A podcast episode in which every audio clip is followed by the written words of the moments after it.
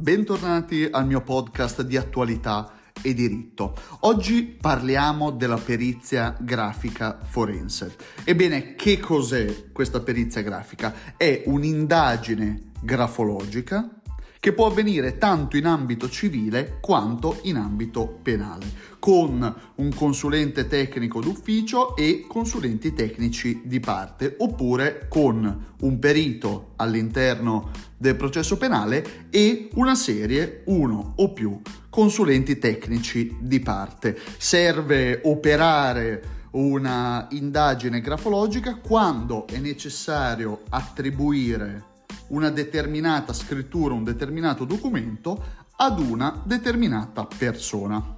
Ebbene, pensiamo ad esempio alla contestazione in ambito civile di un testamento olografo, quindi quando dobbiamo capire se è stata veramente quella persona a scrivere di suo pugno quel testamento oppure a assegni bancari dove la persona disconosce la firma, così titoli cambiari, le classiche cambiali dove la persona dice non sono stato io a firmare quell'assegno, a firmare quelle cambiali o anche all'interno dell'ambito contrattuale dove ad una persona viene richiesta una determinata somma di denaro sulla base di un contratto e questa dice io non ho mai firmato quel contratto e quindi può agire tanto in sede civile quanto in sede penale eventualmente per truffa e allora è necessario procedere ad un'indagine grafologica, vedere se la persona che contesta quel titolo è stata la persona che ha firmato quel contratto, firmato quell'assegno o scritto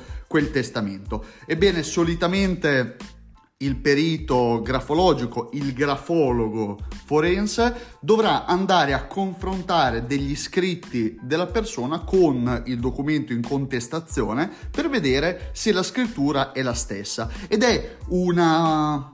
perizia, un'abilità molto interessante perché si dovrà andare a verificare la mano con cui è stato scritto quel documento, quindi vedere la pressione esercitata dalla mano sul foglio piuttosto che la tipologia di lettere riportate, vedere se combaciano le maiuscole, le minuscole, le punte delle varie lettere che rappresentano una, un carattere di identità del soggetto, tanto quanto lo rappresentano le impronte digitali oppure le impronte dentali, che eh, sono quel che rimane di un cadavere in decomposizione, che è sempre possibile ricondurlo se si riesce a confrontare l'impronta dentale. Ed ecco perché, aperta parentesi, sarebbe necessaria anche una banca dati delle impronte dentali oltre che delle impronte digitali, ma a livello cadaverico le impronte digitali passano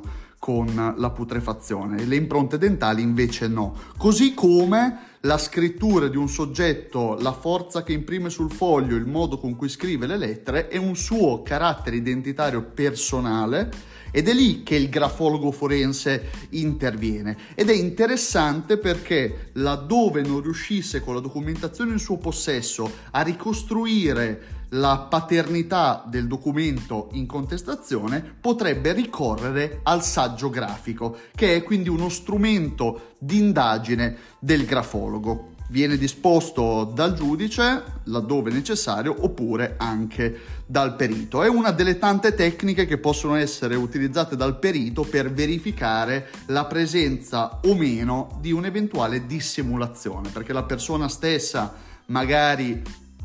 in modo furbesco ha firmato quel contratto, poi lo disconosce ed ecco che il perito invece lo sottopone a saggio grafico per dire no guarda stai dissimulando. Perché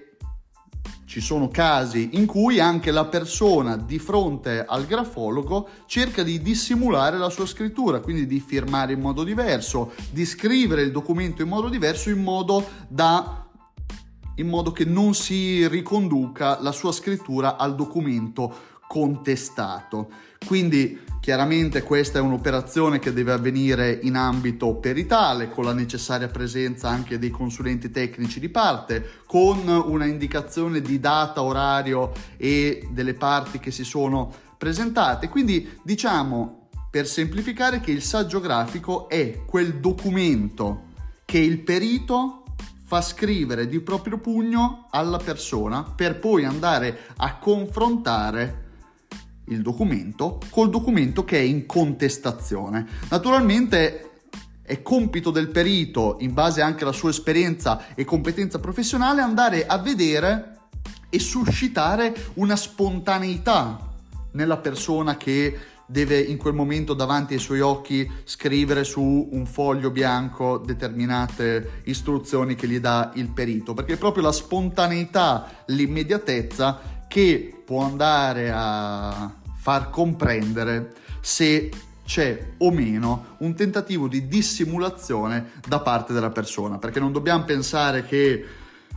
il grafologo venga chiamato in causa quando un innocente si trova con degli assegni firmati da un altro, può essere anche la stessa persona ad aver firmato gli assegni e dissimulare e disconoscerli falsamente, quindi cercare di fare il furbo per non uh, onorare i propri debiti. Chiaramente una delle tante accortezze che deve porre in essere il grafologo è quella di far utilizzare lo stesso mezzo scrittorio alla persona, quindi se si contesta che ha scritto un documento su un foglio di carta 80 grammi con una penna Bic blu, se è il caso di fargli utilizzare lo stesso foglio di carta e la stessa tipologia di penna, in modo che anche la fluidità dell'inchiostro piuttosto che la pressione sul foglio è più facile da ricostruire. Quindi teniamo sempre presente l'importanza della grafologia forense che negli ultimi anni ha preso grande piede, sebbene negli ultimi anni anche i mezzi di firma digitale abbiano preso il sopravvento, così come in banca firmiamo sui tablet o i documenti li, li depositiamo firmati digitalmente, ma la firma autografa e la perizia grafologica rivestono ancora una grandissima importanza.